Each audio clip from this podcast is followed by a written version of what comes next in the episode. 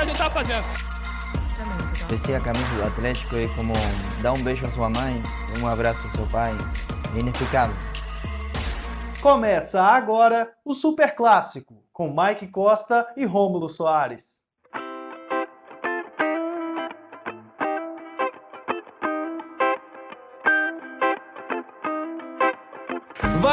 Bola! Hoje é segunda-feira, dia 7 de dezembro de 2020. O primeiro episódio de dezembro de 2020 está começando.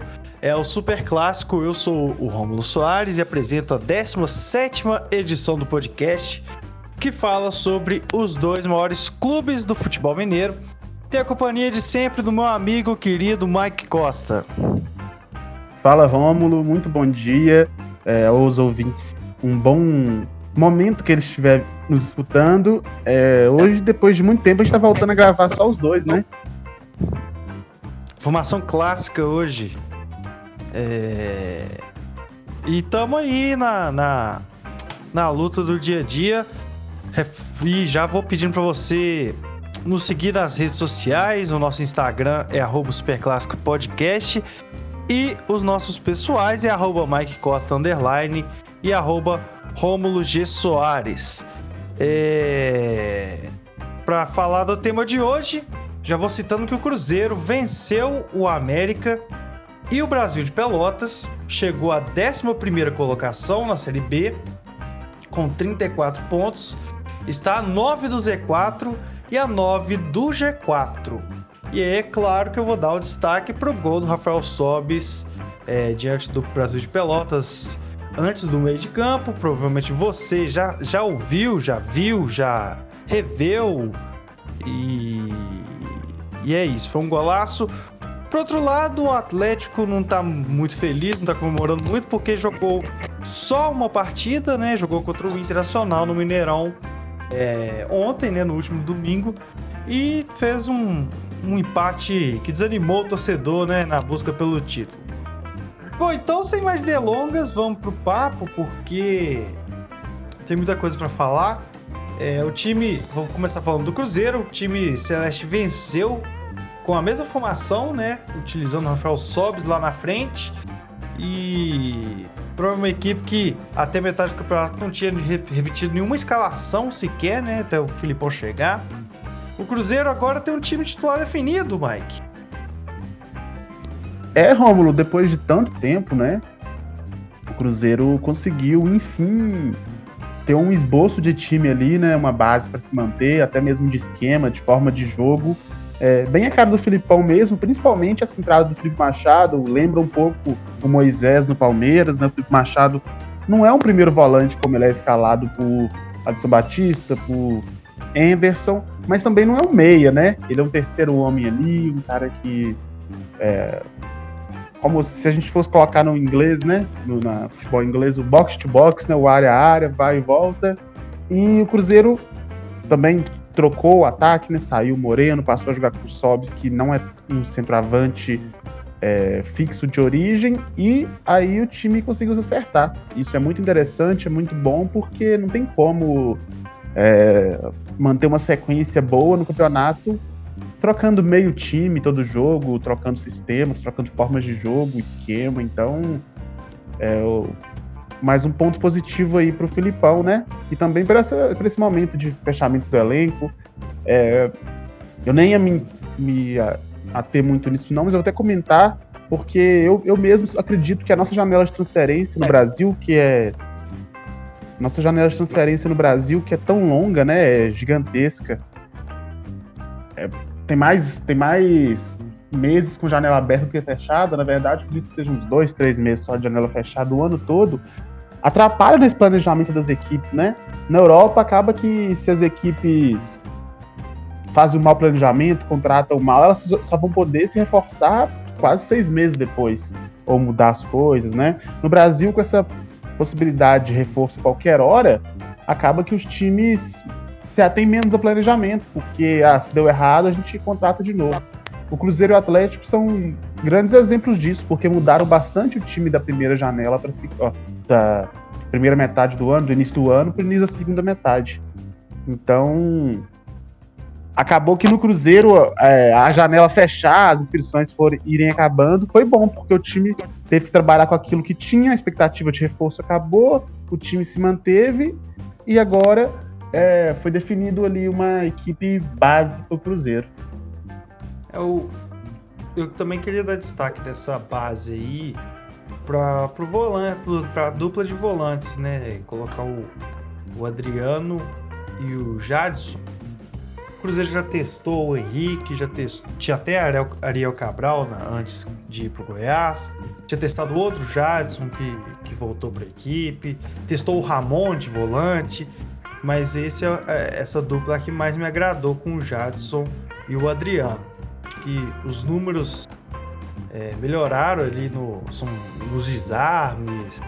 Dá para ver que o, o, o Jadson ele é muito novo, né? Então eu acho que ele erra alguns lances, mas são lances, assim, completamente perdoáveis, assim, não é algo capital ou algo do tipo. Eu, eu, eu gosto do desempenho do, do, do Jadson e do Adriano. O, Filipão que elogiou o Adriano na entrevista coletiva. É... Então vamos falar do homem do jogo, né? Que foi o, o Sobis, pô. O, o Sobis é, fez, fez havia feito né, um primeiro gol na, na partida de pênalti. É, foi o terceiro gol dele, havia sido o terceiro gol dele, os três foram de bola parada, né? Foram dois de pênalti e um de falta. E aí, esse argumento meio que acabou, porque na bola rolando ele fez um gol é, esplêndido, assim, um dos mais bonitos do novo Mineirão, na minha opinião. Para trás, voltou o jogo. Ainda atrás, recupera bem a Golo Sobes. Tentou de longe. Atenção, entrada para o passe. Gol, gol, gol, gol. Monumental, monumental. Monumental gol de Rafael Sobes. De longa distância, quilométrica. Ele vislumbrou o goleiro um pouquinho adiantado e tocou de peta direita sensacionalmente, ainda em seu campo. Um gol que me lembra gols marcados extraordinariamente pelos maiores jogadores do mundo. Sensacional, espetacular, golaço, golaço, golaço de Rafael Sobis. 4 a 1 para o Cruzeiro aos 29 minutos da etapa complementar. Que gol maravilhoso! Eu me ponho de pé para aplaudir esse gol, monumento maior do futebol, Álvaro Damião. Anotem todos que estão ouvindo, anotem um dos gols mais bonitos da história do Mineirão. Que golaço do Rafael Sobis, do campo essa, de defesa, a saída de bola etc. Mas foi um golaço, né? Isso aí, eu lembro até, o Mike, eu tava vendo o jogo, eu não tava fazendo a cobertura não, eu ia fazer cobertura da, da coletiva. Então eu tava meio que no celular, tweetando, né? Vendo o que, que, que a galera tá falando no Twitter e tal. Aí o Rafael Sobis pegou a bola. Do, antes do meio de campo, na hora do chute, eu olhei pra televisão e abri a boca. E não fechei mais. Ficou um minuto com a boca aberta, porque foi um golaço.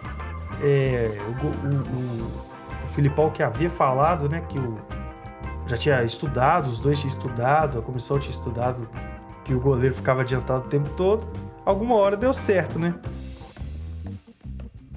Isso é foi um gol excepcional, assim, incrível mesmo, de rara felicidade. E mostra também essa, a importância desse trabalho de observação, de estudo dos times, né? O Sobis mesmo disse, o Filipão disse, que quando ele pegou a bola, ele já sabia que o goleiro está adiantado, mesmo sem olhar. O goleiro joga assim. É, são uns detalhes pequenos, mas que podem fazer diferença. É, sobre o Puskas, né, acredito que dá para entrar na, na, eleição do ano que vem, né? Porque eles pegam um, certo período do ano assim até outro, para completar um ano. Mas eu acho que é gol de Puskas, sim. Sempre entra um gol do meio campo, né? Vamos ver se vai ser do Sobe. Realmente foi muito bonito. É, e foi um, um gol do meio, assim, um golaço do meio de campo mesmo, né? Igual teve aquele do Figueirense, que apesar de ter sido do meio de campo, foi meio feio, né? assim, foi um golaço feio, eu acho. Você concorda? assim, é, é, é, porque também, se, se, você for olhar, sempre tem essa, essa questão, né? Assim, o, o gol de, de, de gol olímpico é, é, é, golaço ou falha do goleiro? Esse gol do Rafael Souza também pode entrar nessa, nessa questão. Então, assim, é, tem, tem, sempre umas ressalvas ali que, que, que dá para fazer, mas eu acredito que um gol dessas raras felicidades é, é, é melhor admirado que ficar encontrando pelo em ovo. Mas o, é... ruim do, o ruim do Figueirense é que o campo tava muito feio também, tudo, tudo cheio de poça d'água, assim. Foi uma, pra gente que é jornalista, né, a, a, a, construção ali visual do gol acabou prejudicando ele, né, a bola foi quicando, enfim. Mas foi um golaço também, vamos dar os créditos aí pro, pro garoto do Figueirense também. Bom, e falando do Rafael Sobes, eu achei que o gol é, foi para sacramentar a, a, melhor atuação dele pelo Cruzeiro nessa volta. Talvez. Enfim, assim, eu, eu, eu gosto muito dessa mobilidade que ele traz. Já falei isso em, em dois outros episódios atrás. Já falei que gosto do Rafael Sobes, gosto do jeito que ele tá jogando. Né? Tirar esse. Se você for olhar o mapa de calor dele, assim, ele não para. A, a, parte que fica mais parada é no centro do campo, porque quando a equipe está se defendendo, por exemplo, contra o América se defendeu muito, aí ele fica no centro do campo. Mas dentro da área ele não está parado hora nenhuma. É, para mim, isso é, um, isso é um avanço, isso é o, o, o, o né, a modernização do futebol do Cruzeiro, porque ninguém aguentava. Eu sei que o, que o Filipão é conservador, mas é, é, não dá, não dá para ter um Sassá, um Marcelo Moreno ali parado dentro da área. Você acha que o, Cru... o torcedor cruzeirense ele empolgou, né? Quem não empolgaria, né? Com o Rafael Sobres, mas é... o pessoal falou que é a melhor contratação do Cruzeiro na temporada. Você concorda? Então, eu acho que não sei se é melhor, é... até porque ele tem poucos jogos, né? E mas com certeza até então é uma das melhores. É, eu acho que também tem contratações como a do Raul Cáceres foi muito importante, né?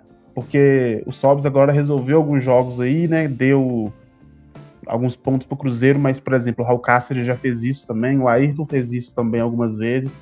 Mas, assim, eu acho que esses três, eu acho que o Ayrton, o Rafael Sobes e o Raul Cáceres são as melhores contratações até agora.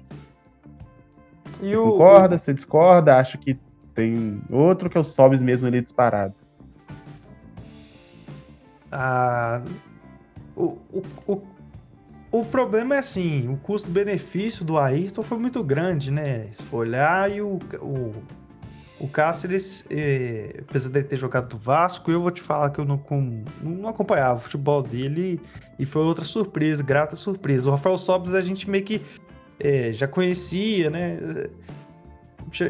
Foi um preço justo, enfim. É, eu acho que também tá cedo para falar. Eu vou, eu vou manter é, esse, esse melhor contratação até, até o final da temporada. A gente pode rever essa.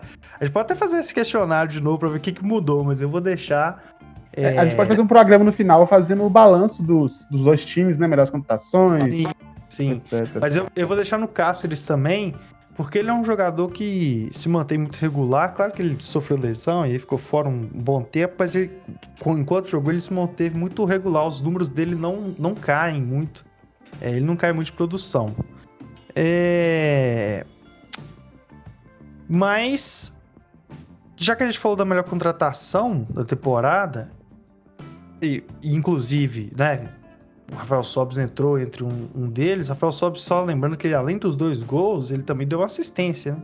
De quatro gols, ele participou de três. Mas é, e essa atuação foi 4 a 1 O Cruzeiro não havia feito quatro gols no, na Série B ainda é, deste ano e fez um, um, uma belíssima goleada. Foi a melhor, o melhor jogo do Cruzeiro do, na Série B, o Mike?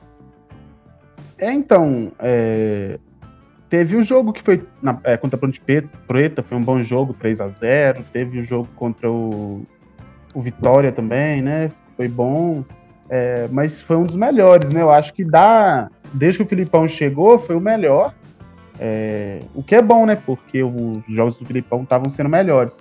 Igual esse jogo contra o Vitória, o jogo contra a Ponte Preta, foram picos ali num, né, num, num, desfiladeiro, né? O Cruzeiro vinha jogando muito mal, aí jogava aquele bem e voltava a jogar mal. O Filipão vem melhorando e gradativamente esse aí para mim foi o, o, melhor da, da era Filipão mesmo, né?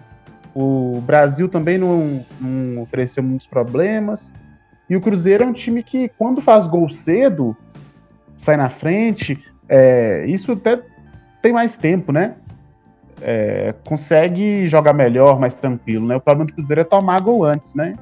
Então, assim, é, quando o Cruzeiro toma gols, rapidamente o time dá uma, uma desanimada forte, assim. Mas também com o Filipão isso tem melhorado. Alguns jogos o Cruzeiro conseguiu buscar o resultado, empatar. É, mas eu acho que também tem que se levar em consideração o gol rápido que o Cruzeiro fez. É, o Filipão falou isso na, na entrevista coletiva de aí ganhando, saindo na frente do placar, né? O time fica mais tranquilo para jogar. É, teve o detalhe do sal grosso, né? Que o torcedor jogou, a comissão técnica jogou, o pessoal desconversou ali da comissão técnica, falou que não Mas haja sal. O, eu achei até engraçado o Rafael Sobis falando na, na, na entrevista pós-jogo lá pra, pra Globo que, que ele é gaúcho e, e sal grosso pra ele é no churrasco. eu concordo. Ai, que, que o Sal Grosso não faz gol, né? Ele, ele falou, o Sal Grosso não fez gol pra gente. tipo assim, né? Esse golaço que eu fiz aqui, você vai colocar Foi culpa do Sal, Sal Grosso? Pô, aí, você, aí não, você quebra. Mas... Mas eu acho que agora o Cruzeiro tem que ficar esperto e não gastar mandinga jogar sal grosso em todos os jogos, né? Tem que jogar quando precisar mesmo, assim. Senão é, fica gasto e perde a, perde a, a simpatia. E foi, e foi crucial agora, né? Porque o Cruzeiro não, não, não vencia o, o, o Cruzeiro não vencia o, no Mineirão, assim, venceu poucos jogos, né? É, se não me engano, de 14 ele ganhou 5. Uhum. E aí ele. Tinha, acho que esse momento foi um pouco oportuno já para quem acredita, né? Porque foi, exatamente. Não pode, não pode jogar em todos, não gasta o time ganhou do América no Independência, que, que era em Belo Horizonte, ganhou em Chapecó. É, precisava parar de perder ponto em casa, porque senão não, não alavanca na tabela. E aí, quando ganhou, o, o Cruzeiro, a, a, antes do jogo, tinha 41% de aproveitamento no Mineirão, agora já chegou a 45%. Ainda é pouco, mas, né? É, vamos ver co, como que vai ser no decorrer dos jogos. Eu acho que o Cruzeiro volta a jogar no Mineirão é, agora vai jogar no, no, no, fora. Ele joga contra o fora, o CRB fora e o Vitória fora. Aí depois ele pega o CSA em casa. É, que tá, é, eu não sei você, mas eu acho que também é um momento oportuno para colocar salvo contra o CSA Sim. no Mineirão é um problema. Sim. Mas... Mas foi assim também nem né, em todos os jogos, porque contra o, o CRB também, né, esse ano não venceu ainda. Aí Aí o Vitória goleou, né? Foi, goleou não, venceu no, no primeiro turno, foi até bem. Agora vai ser fora de casa. Depois tem o CSA, que tem sido um problema há muito tempo pro Cruzeiro. Mas falando de coisa séria, uma coisa meio repetitiva Inclu que a gente Inclusive, fala... desculpa te interromper, mas eu acho assim, rapidinho, que o, o Mineirão é um. Eu, eu sei lá, eu, eu, eu, tenho o sentimento há muito tempo que o Mineirão é o estádio que ele pune time ruim, sabe?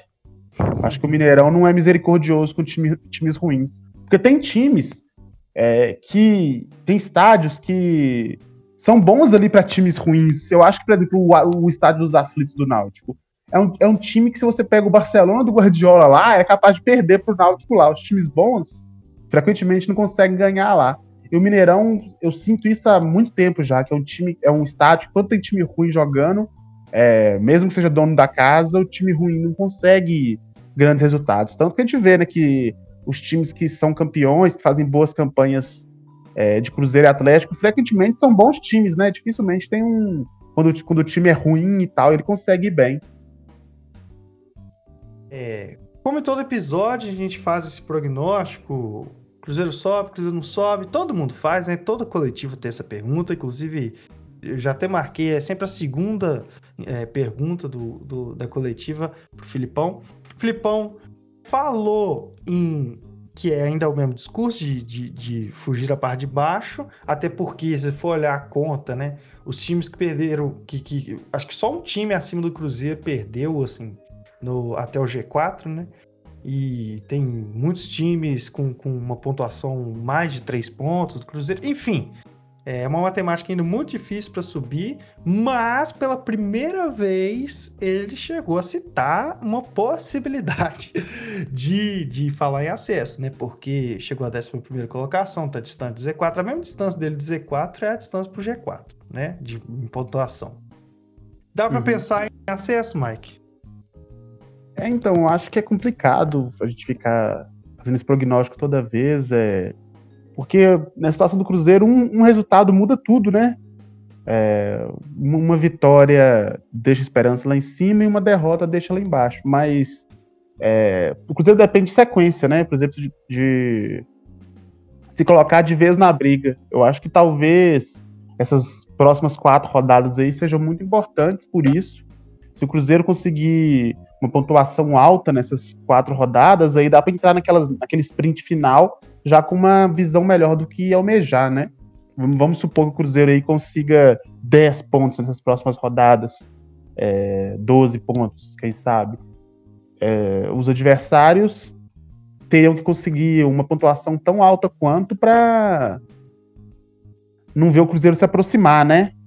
Então, assim, talvez se entrar ali faltando oito rodadas, faltando cinco pontos, quatro pontos, seis pontos, vai ter os confrontos diretos contra Cuiabá e contra a Juventude. É, os times também, eu não, não, sei a tabela assim com certeza, mas a probabilidade de alguns jogarem entre si é alta também.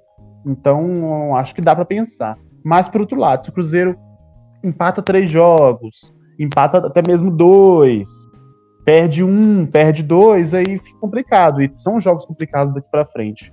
É, dois jogos fora de casa não é fácil, são viagens longas.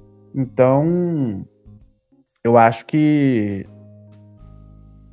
que tem que ir com calma, jogo a jogo mesmo, e acho que dá pra gente cravar qual briga vai ser do Cruzeiro na parte da trigésima rodada.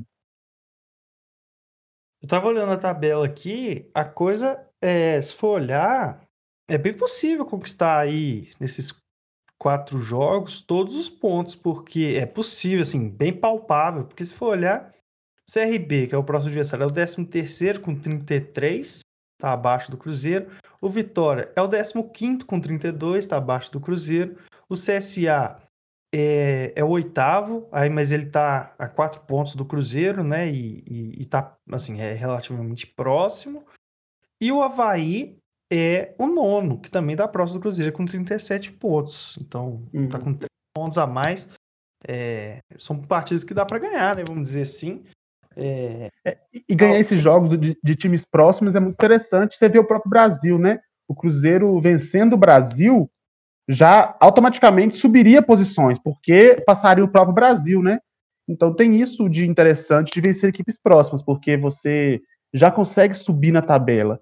E assim, basicamente, eu até escrevi sobre isso para Mais Cruzeiro. Basicamente, eu acho assim, eu acho muito importante essa questão visual na tabela, né? O Cruzeiro ficou seis de sete rodadas no 15 lugar, é, antes, é, antes dessa rodada anterior.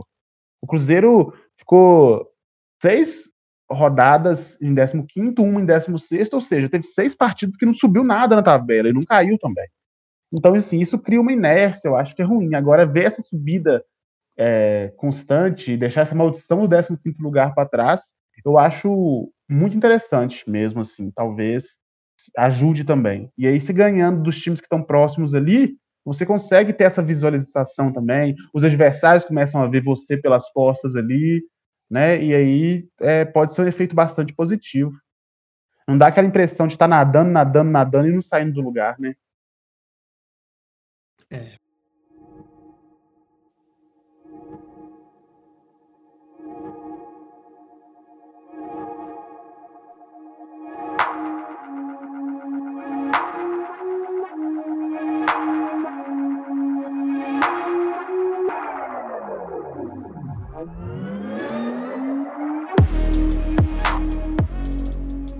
É, então vamos lá, o Atlético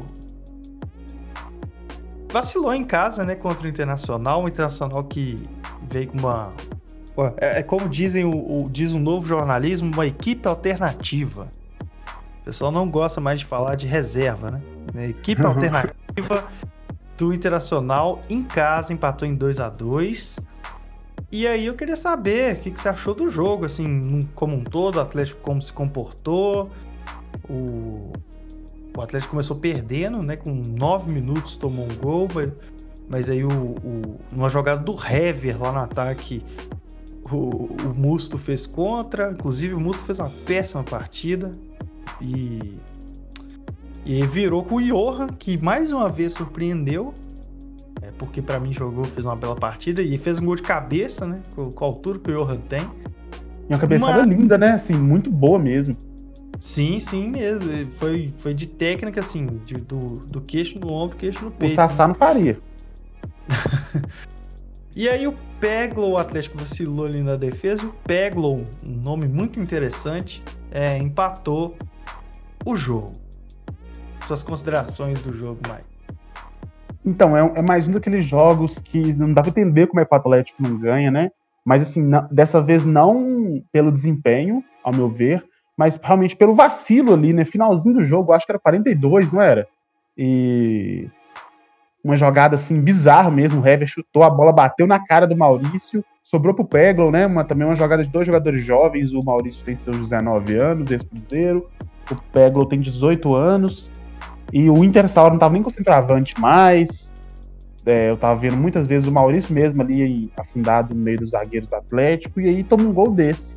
É, um gol assim, totalmente de falta de experiência, né? De, de falta de tranquilidade, aquele, aquela hora de cozinhar o jogo, porque acaba que a gente. Eu, eu, eu até me assustei quando fui ver os, as estatísticas do, do jogo, porque acaba que o Atlético fica muito com a bola no pé, né? e dá a impressão de um domínio que às vezes nem acontece tanto, e isso me impressionou. É, o Atlético ficou com 64% de posse de bola, enquanto o Inter ficou com 36%, o Atlético tro trocou quase o dobro de passe do Inter. Só que aí, uma das, das qualidades né, que aparecem do Atlético, mesmo na derrota, nas derrotas, não apareceu nesse jogo. É, o Inter finalizou mais que o Atlético, o Inter deu 10 chutes a gol, o Atlético deu 9. E o. Na verdade, deu 10 chutes, né? O Atlético deu, deu 9. E em chutes a gol, né? Na direção do gol, o Inter deu 3, o Atlético deu 2. Então, assim, o Atlético, quando ele mandou a bola no gol, é, um ele fez gol, o do Musto acredito que não conte para essa estatística, que foi gol contra, né? Mas é, o Atlético, mesmo tendo toda essa posse de bola, é, não conseguiu é, causar problemas para o Inter, mesmo o Inter com esse time misto, né? ser um tanto de jogador ali, com jogadores que vinham sendo subutilizados, até a própria zaga do Inter era de jogadores. Lucas Ribeiro, acho que jogou um jogo pelo Inter até hoje só. Então, o Atlético não conseguiu transformar essa posse de bola em lances efetivos e não conseguiu fazer o que vinha fazendo até nas derrotas. O Atlético, às vezes, mesmo perdendo, conseguia criar mais, conseguia levar perigo, e esse jogo não foi. Então, assim, apesar de de achar, de ficar surpreso com a derrota, pelo jeito que ela aconteceu, eu não, com derrota não, né, com empate, mas foi um gostinho de derrota mesmo, é, o resultado, e apesar de ficar surpreso como ela aconteceu naquele lance bizarro, eu acho que foi o placar mais justo, pelo que as equipes produziram em campo. Ah, eu, Inclu eu sei. Inclusive, também queria, queria comentar também sobre a, antes de você pegar a palavra, a a falha, para mim, bizarra da defesa do Atlético no primeiro gol, assim. Três zagueiros totalmente espaçados. O, o, o El Rabelo ficou parado. Assim, foi um. Foi bizarro aquele gol. Foi, foi inacreditável. Assim, um time da qualidade do Atlético, é, que briga onde o Atlético tá brigando, não pode tomar um gol daquele nunca. Foi bizarro mesmo, assim. para mim, sendo muito sincero, o, o primeiro gol foi muito mais bizarro que o segundo. O segundo ali pode acreditar a falta de sorte, né? Porque a bola ali baixa na cara do Maurício sobra no jeito pro Peglo. Assim, foi bizarro também, mas, mas aquele primeiro lá foi um erro, assim, clamoroso. Não pode acontecer. É, o pôs três zagueiros é, e o Igor Rabelo, é, que tava marcando, né? Ele que. O cara, o, o Yuri Alberto passou nas costas dele, assim, da área. E não subiu do. Marcou, não fez nada. E a gente, eu lembro que eu tava assistindo o, o jogo, tinha o meu, meu pai, outros espectadores. E aí a gente travou uma discussão se o Igor Rabelo. O Igor Rabelo, se não é o, joga, não é o zagueiro mais caro da história do Atlético, é um dos mais caros. Eu acredito que é o mais caro. Não tenho essa informação precisa, mas acho que o Igor Rabelo é o jogador mais. o zagueiro mais caro da história do Atlético. E a gente travou a discussão se ele fosse. Se ele não fosse bonito, se ele valeria isso tudo. E se ele. Se, vamos dizer, se ele é superestimado porque ele é bonito. É. é uma discussão que no momento parecia muito pertinente. Porque é, é uma sequência de falha, um homem desse tamanho, um zagueiro desse tamanho que não sobe, né, cara? Não é a primeira vez que isso não acontece. Mas uma, uma, a crítica não fica só a Igor Rabelo, mas é, eu vi muita gente também falando do Sampaoli, né? São Paulo, devido a seu crédito, ninguém mais questionou muito o seu suas mudanças de, de, de esquema tático para cada jogo. Que um, algumas até são bizonhas. Como essa contra o Inter eu achei bizonha. Porque ele colocou três zagueiros, aí ele colocou o Alan como um volante distribuidor ali. Aí ele fez um meio de campo congestionado com o Guga, o Arana e Johan Sacha. E no ataque, dois atacantes com Keno e Vargas. Não é que é ruim a ideia, né? Mas ficou um buraco ali entre o, o, o Alan e o Guga e o Sasha, por exemplo, um buracão, assim, não tinha um homem centralizado distribuindo bola, que, que antes era o Zaracho que faria, ou, ou o próprio Natan, assim, seria o mais próximo disso, né?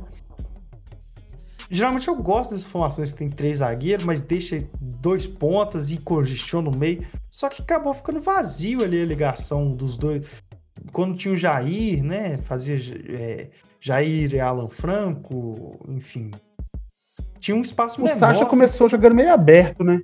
É, e o, e o, e o Guilherme Arana não. E isso foi muito esquisito. É, então, eu achei. No meio do campo e o Sacha pra esquerda. Então, isso que eu achei que foi pardalzice, assim. Eu acho que o, o São Paulo deu uma pardalzada, porque, pô, cara, o Arana, ele jogando. A, assim, ele trocou tudo ali, né? O Arana é o melhor lateral esquerdo do Brasil hoje. É, você vai colocar ele no meio, e, ainda, e assim, o Arana ele ataca melhor que defende, inclusive. Então, assim, ele jogar na segunda linha privilegia ainda a sua principal característica, né? E. E outro os, porque assim. E o Sacha, e a, e a, principal característica do Sacha é ser esse homem surpresa ali, né? De fazer gol. E o Keno jogou mais na frente que o Sacha, né? Então, assim, Sim. o Keno que cria mais e, assim, o Keno finaliza até bem, né? Não é tão bem também, mas o Sacha finaliza melhor que o Keno. Assim, essa, principalmente essa bola aí de, de centroavante mesmo, né? Então, assim, eu achei esquisito demais esse esquema que o, é porque o, o São Paulo usou, tá? Nos outros jogos, lá contra o Botafogo, é, até contra o Corinthians, o, o Sacha deu certo ali, né? É, fez, chegou a marcar gols, o, o, o, Vargas ali pela direita, o Keno pela esquerda, o Sacha no meio, tinha dado certo, aí você coloca o, Arano pela esquerda. É, assim, não tinha muito o que inventar, sabe? Tinha, extrair o que há de melhor de cada um ali porque não deu certo, assim, o Atlético não teve esse poderio ofensivo que, que poderia ter, e eu achei que entre os zagueiros, assim, e o, e o meio, tinha um buracaço, só tinha um Alan ali, que inclusive o Alan é um jogador que eu, eu gosto muito do jeito de jogar, é um jogador classudo, assim, aquele que passa a bola, né? Mas às vezes ele, ele, ele assim, passa do limite passa, toca para trás umas bolas que já comprometeram antes e comprometem sempre que passa é aquele suspiro, né? Mas é, eu acho que ele estava contando colocar os três zagueiros, né, que ia pressionar o tempo todo, né? Fazer uma barreira ali e ia juntar, ia, ia, ia ficar próximo. Só que a realidade é que o Arana sumiu do jogo, o Vargas sumiu do jogo, assim, não aparecia, não tinha como aparecer naquele esquema. É, lições, lições duras que o Atlético colhe. Partido que prácticamente teníamos fechado. Eh, lamentablemente una equivocación generó de que Inter se encuentre con un empate que considero que, que no, no, no merecía. Pero bueno, eh, nos venimos de una, de una complicación con el tema de la pandemia, estamos poniendo en forma algunos jugadores que tuvieron tiempo parado. Así que lamentablemente deberíamos haber ganado un partido que se nos fue al final. O pessoal também reclamou muito do Everson, o goleiro, mais uma vez, achando um, um culpado que foi o goleiro, falando que em ambos os gols que o Atlético tomou, o, o Rafael pegaria. É... Eu queria saber aí o que, que, você acha. Você acha que o Everson teve, teve falha? O, o, Rafael pegaria? Eu, dando minha opinião, não acho falha, principalmente naquele. Os dois lances que errou foi o a, a, a, zaga, né? O, o, o, Igor Rabelo não sobe, o outro toca, o Alan toca para trás, o outro faz igual um pebolinho, o Heavy faz igual um pebolinho na cabeça. é... Pimbal, né? Pimbal que fazia isso. Mas a galera culpou, falou assim: ah, o Rafael pegaria. Eu, apesar de não, não descrédito o Everson, não acho que foi falha dele. Everson, para mim, é, pelo, pelo que já foi justificado, merece a titularidade, né? Seguindo essa linha de pensamento do São Paulo, mas que o Rafael pegaria, pegaria. Isso que eu acho. É, então, eu acho assim, muito difícil cravar que pegaria ou não, né? Porque o Rafael também tomou gol quando foi titular, né? Tipo assim, não dá pra achar que toda bola que. E o Rafael ia pegar. Eu também não achei falha, tipo assim, é, porque eu acho que também tem que levar em consideração como foram os lances, né? Aquele lance do Yuri Alberto, assim, é um lance que o goleiro não espera. Os dois lances, né? São lances que o goleiro não espera que vão acontecer. Claro, ele tem que estar ligado e tudo, mas foi uma falha da defesa ali. O Yuri Alberto cabeceou muito bem, né? ele cabeceou, você pode ver que cabeceou forte pro chão. A bola não, quicou antes de chegar. E, e, fora que eh, o cara cabeceia dentro da pequena área, né? É, exato, assim. É um uma cabeçada é um forte de muito perto que quicou, né? É, muito espaço de tempo muito pequeno para pensar, pra, pra, é muito, muito difícil. É, então, assim, tanto que se eu, se, eu tô até revendo o gol aqui no YouTube, e assim, a, a, a, até o, do momento que a bola bate na cabeça do Yuri Alberto, até o momento que ela entra na, dentro do gol, não deu nem um segundo, cara. Foi muito rápido mesmo, assim. Foi um milésimo de segundo tudo ali. O Everson ainda tocou nela, né? E assim, às vezes esse tipo de lance é o lance que às vezes o goleiro tocar na bola dá a impressão que era defensável, mais do que era de verdade, né? Igual o Everson tocou nas duas bolas que foram gols do, do Inter. É... E aí isso dá a impressão, na minha, na minha opinião, que. O torcedor falar, não achei mais defensivo. E o do, o do Pegel também lembrou muito o gol que o Fábio tomou contra o, o Brasil de Pelotas agora também, que foi o um lance que o, também o jogador do Brasil de Pelotas saiu livre, bateu ali cruzado, é, rasteiro. É um lance que ele é um pouco difícil também, porque a bola vai muito rápida, vai no canto, assim, naquele. Vai, vai naquele vão que o, que é o goleiro não tem como, né? Que assim, é aquele vão entre o, a perna e o braço, e o braço e o ombro, né? Que geralmente quando a bola vai ali, o goleiro não consegue chegar. Porque o braço que, tem que fazer o pelo, movimento todo, né? Pelo estilo. Eu, eu achei que ele deixou. O Everson deixou o gol muito aberto. O. Eu, teve um, eu achei mais aberto assim do que o normal. Já falei que no, não, é, não acho no que segundo gols, gol? É. Não acho que os gols foram culpa do Everson. Mas o jeito que ele, que ele vai fechar o espaço, eu achei que ele deixou o gol é, eu acho que, é, revendo aqui também, me, eu, eu tive essa impressão também. Ele, ele vai andando pro lado esquerdo dele, né? Pro lado direito do gol do Inter, talvez para fechar o ângulo ali. Que o Thiago Galhardo bateu uma bola assim que ele pegou, né? Meio buscando o, o, o ângulo no canto dele. Ele vai fechando muito ali e realmente o gol fica aberto pro lado do direito. Mas assim, é um lance que eu acho que se ele pega, falariam que era milagre. Os dois lances. Eu acho que, eu acho que é importante fazer esse paralelo. É, acredito que se ele. Imagina ele fazendo defesa nesses dois lances, iam falar que era milagre, né? Então, se é um milagre, é uma defesa difícil. Mas dava para fazer o milagre ali. Vai, o Everson vai passar, vai acabar sofrendo por isso, porque o Atlético gosta muito dele, né? Boa parte. Ele vai ser cobrado mesmo por esse tipo de lance, lance que considerava defensável. Mas eu acho que assim, a cobrança está sendo feita do, do jeito errado, né? Eu acho que a cobrança tinha que ser feita. Não que não esteja também está sendo feita, né? Mas eu acho que, que quem teve mais culpa mesmo foi os defensores. E também eu acho assim, o Atlético foi muito juvenil, principalmente nesse lance aí do, do Peglo, o gol de empate, porque Sabe, o time tá ganhando de 2 a 1 um ali, 42 no segundo tempo, o jogo tava morno, né? E aí eles, pô, tem, tem maturidade, experiência, abre essa bola de lado, não dá um. Até o próprio Heber mesmo dá um chutão assim. Menos perigoso, né? Um chute, sei lá, um lugar que não tem ninguém. Assim, vamos, vamos bola pro mato pro jogo de campeonato, meu filho. Não, não pode dar mole, não. O Peglo pegou a bola ali, o Atlético tá totalmente desarmado o último homem tentou fazer esse passe, assim, cara, não, não dá, não dá mesmo. O, o problema do. Só para finalizar, o Everson, é, de, de, crítica ao Everson, de pegar no pé, ainda bem que nesse quesito o São Paulo ser cabeça dura é, é, bom que não pressiona ele, não tem nada a ver. Mas o, o torcedor sempre vai ter, por exemplo, na época do Cruzeiro não tinha o Rafael Sobres, aí era o Marcelo Moreno e Sassá que ninguém mais aguentava. Aí, não, mas tem um cara no banco, tem o Zé Eduardo. Sempre o Rafael tá no banco. Aí, é, pô, tinha o Rafael, tem o Rafael. Sempre quando, né, assim, vai questionar é porque poderia ter algo melhor.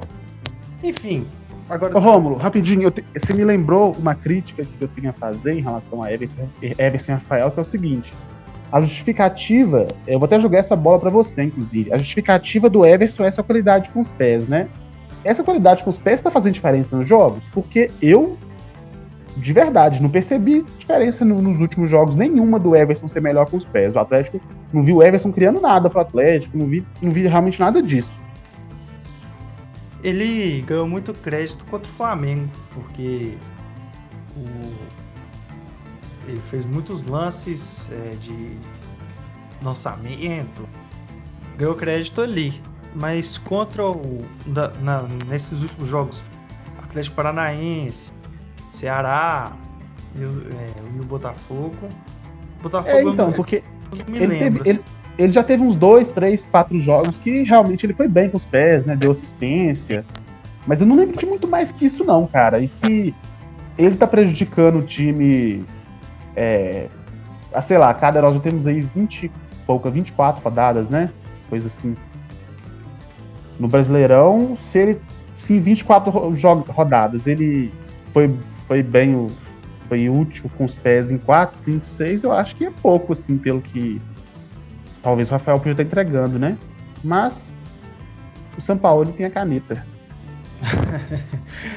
e a coisa apertou pro título, né, velho? O, o Atlético agora tá com né, 43, o São Paulo tem 47 com um jogo a menos, o Flamengo tem, tem um jogo a menos com 42, o Grêmio tem um jogo a menos com 40. Todos eles podem alcançar o Atlético. E o jogo a menos do São Paulo é contra o Botafogo, né? É assim, tem, tem, por exemplo, o jogo a menos do Atlético é contra o Atlético Paranaense, né? Que apesar também de não estar tá lá aquelas coisas, pô, é o, é o Botafogo, né? Em casa. Então, assim. É, o Atlético é, tem se essa complicou, complicou. É, é, e, e, se complicou mais uma vez, né? Não é de. Não foi só hoje, assim. O, empate com o Ceará, a derrota para o Atlético Paranaense, é, são vários jogos aí, assim, o, o, o, empate em 0x0 com o esporte, em casa. Ah, porque o Fortaleza. Ontem mesmo, né? Claro. O contra o Fortaleza. O Fortaleza estava com um a menos e ganhou o jogo. Então é, é, é, não, né, não tem não tem como defender assim. E, e inclusive o, Lázaro Cândido, que, que é o ex-presidente. Ah, ex não, vai ser ex, né? O vice-presidente do, do Atlético, que tá no final de mandato, cornetou o São Paulo aí na rede social, falando que o. Pô, com, com 88 minutos, né? 43 segundo tempo. assim, tudo bem, você tem que manter o esquema de jogo e tal. Mas o quão mais distante a bola estiver da sua área, é melhor, né? Isso aí é uma regra básica, Sim. né? Segurar a bola lá na frente. E Foi o que a gente tá comentando aqui mesmo, né? É, custou caro, caro demais. Mas Vou também fechar, não, então. não gosto muito dessa. dessa coisa de ficar criticando também o treinador em rede social, o presidente não. Os cobras tem que ser interno, ao meu ver, deixa o torcedor. É... Mas sobre essa questão do Atlético, é, ainda acho que não tem nada perdido, não, sabe? Assim, vamos, vamos o Atlético é 43, né? O São Paulo, que é o líder, que tem o tem, o foco tem que ser nele, apesar de Flamengo ter um jogo a menos, Grêmio ter um jogo a menos, mas o foco tem que ser ali no, no São Paulo. O São Paulo, assim, a tendência é que eles ganhem do Botafogo, né? O Botafogo vem muito mal e é o vice-lanterna, tá? Realmente vem. Eu tô vendo que pelo menos os últimos jogos foram cinco derrotas, né? E deve até ter mais, um jejum ainda maior. Então o São Paulo ganhando do Botafogo vai para 50. Aí vai ficar 7 pontos do Atlético. Aí tem uma rodada, o Atlético pega o Atlético Paranaense fora, um jogo difícil. É... O São Paulo pega o Grêmio. Não, o Grêmio é contra o Brasil. Pega o Fluminense fora, que também é um jogo difícil. E aí depois. Na verdade, não. Na verdade, o São Paulo pega o Corinthians, né? Um clássico. Fora também, que continua sendo um jogo difícil. E depois é o Atlético e São Paulo. Então, assim, acaba que o São Paulo vai pode abrir sete pontos, aí depois os dois times têm jogos difíceis, pode acontecer de tudo. É, e depois tem o, o, confronto direto entre Atlético e São Paulo. E aí, vamos supor que se manter essa diferença em sete, o Atlético vencendo esse confronto direto fica com quatro, né? E aí pode ser que se mantenha na briga. Só que aí não vai poder perder de jeito nenhum e nem empatar, né? Porque aí também entrar lá na 26 rodada com 10 pontos atrás do líder é, é complicado. E também não pode tropeçar com o Atlético Paranaense de jeito nenhum, né? E se o Atlético consegue vencer o Atlético Paranaense e dar um resultado aí clássico, é, é imprevisível, né? O São Paulo tropeça contra o Corinthians, daí dá para o Atlético ir pro, pro confronto direto, podendo ficar bem pertinho do São Paulo, até diminuir talvez até para um ponto a, a diferença. Então, eu acho que o Atlético tem que trabalhar muito, ficar muito focado para esses dois próximos jogos, que também não vai ter tanto tempo de trabalho, né? Vai ter uma semana para o Atlético Paranaense, que é um, um, um, espaço bom, mas depois tem só mais dois, três dias de trabalho para pegar o São Paulo. É... Ontem, depois do jogo, a gente tirou uma dúvida que eu não lembrava. É eu não lembrava a última vez que o Atlético tinha ganhado do Inter. E aí foi em 2018 que a gente tirou a prova. E agora, nesse momento, eu não lembro a última vez que o Atlético ganhou do Atlético Paranaense. São dois, assim, carrascos históricos né, gigantescos. Não lembro de verdade quando o Atlético venceu o Atlético Paranaense, assim. Não, não me recordo, eu tô até pesquisando pra ver, cara. É... O Atlético ganhou do Atlético Paranaense em 2018 também. Os dois foram em 2018. O Inter e o uhum. Atlético Paranaense. Tem... Então 2019 não venceu, 2020 ainda não venceu. É... O Inter não vai vencer mais, né? Já. é, só ano que vem, né? O Atlético Paranaense tem a chance. Oh, que, que zica. Mike, eu vou te agradecer, viu, por mais um episódio magnífico e foi ótimo ter a nossa formação, nossa formação clássica aqui do Super Clássico. Eu que agradeço por mais uma apresentação magistral sua, conhece muito. E um abraço para todos os nossos ouvintes. Rapidão, você prefere o gol do Sobis ou o do Casares em 2016 contra o Grêmio? A cara do Casares foi um pouco mais atrás, né? Assim, foi um pouco mais de trás, eu acho, do Casares, mais difícil até. Do Sobis também foi um golaço, foi lindo, mas do Casares, assim, ele bateu mais ou menos do, do início da meia-lua defensiva, da meia-lua, da parte do círculo central ali, defensivo dele, né? Foi, aí eu vou, no final do campeonato, você me, você me faz essa pergunta de novo. Porque se caso o Cruzeiro venha conseguir o acesso, daí eu já vou mudar pro Sobis pela importância do gol, né? O Casares ali foi um golaço meio inútil, né? Mas a, a, ainda até então eu prefiro do. O do Sobe, ou o do Casares. É, eu também queria te deixar uma pergunta, posso? Fala aí. O pênalti bem batido é o que entra? Porque, assim, o pênalti do Sobis ali contra o Brasil de Pelotas esquisito, né? Foi rasteiro no meio do gol e só que entrou. O goleiro chegou a dar uma desbarradinha na bola, mas entrou. O que, que você acha? Você acha que, acha que, ele bateu mal ali? Não, o, o, o pênalti bem partido não é o que entra. Às vezes entra muito mal. É, e às vezes também bate muito bem o goleiro faz uma defesa elástica. É, só não dá para falar, eu só não gosto da, de falar que, que pênalti é sorte. Isso aí, isso aí nunca foi. Mas eu tô revendo o lance agora aqui, pênalti. Ele, ele, é, ele é óbvio, porque ele é meio no meio, né? Mais ou menos no é. meio. Ele, ele, então, ele. É claro que ele é muito defensável, porque sabe aquele chute de futsal que você só mete a botina? tá batendo? Aqui foi muito forte, mas ah, eu achei o pênalti mais bem batido do mundo. Mas a experiência é, com é, o Salve, ele, ele geralmente ele bate assim. Ele bate um pênalti muito forte. E, e ele varia muito o campo. Ele não bate só de um jeito, não. Ele, assim, eles vão bater todos fortes, mas é, nem todos no mesmo canto e tal. Mas isso aí ele bateu rasteirinho, assim, no meio do gol, né? Se o goleiro fica parado ali, a bola bate no pé dele e some, né? Mas aí é. Mas eu acredito também que. Bateu em algum morrinho, mas ela, ela sobe do nada ali. É, mas eu acredito assim que o Sobis, exatamente por ele não ter esse costume de errar pênalti, ele é jogador que bate mal mesmo, né? Que erra muitos pênaltis, é, ou erra às vezes, mas eu acho que ele bateu ali já sabendo o que ia fazer, né? Eu acho que ele deve ter visto o goleiro se movimentar e tal. Eu acho que normalmente ele não bateria assim. Acha que ela não era batida, sabe? Mas assim, foi, foi assustador assim o jeito que ele bateu. Bom, senhor, vou acabar aqui, já passamos do tempo. Muito obrigado, ouvinte. Até semana que vem e tchau.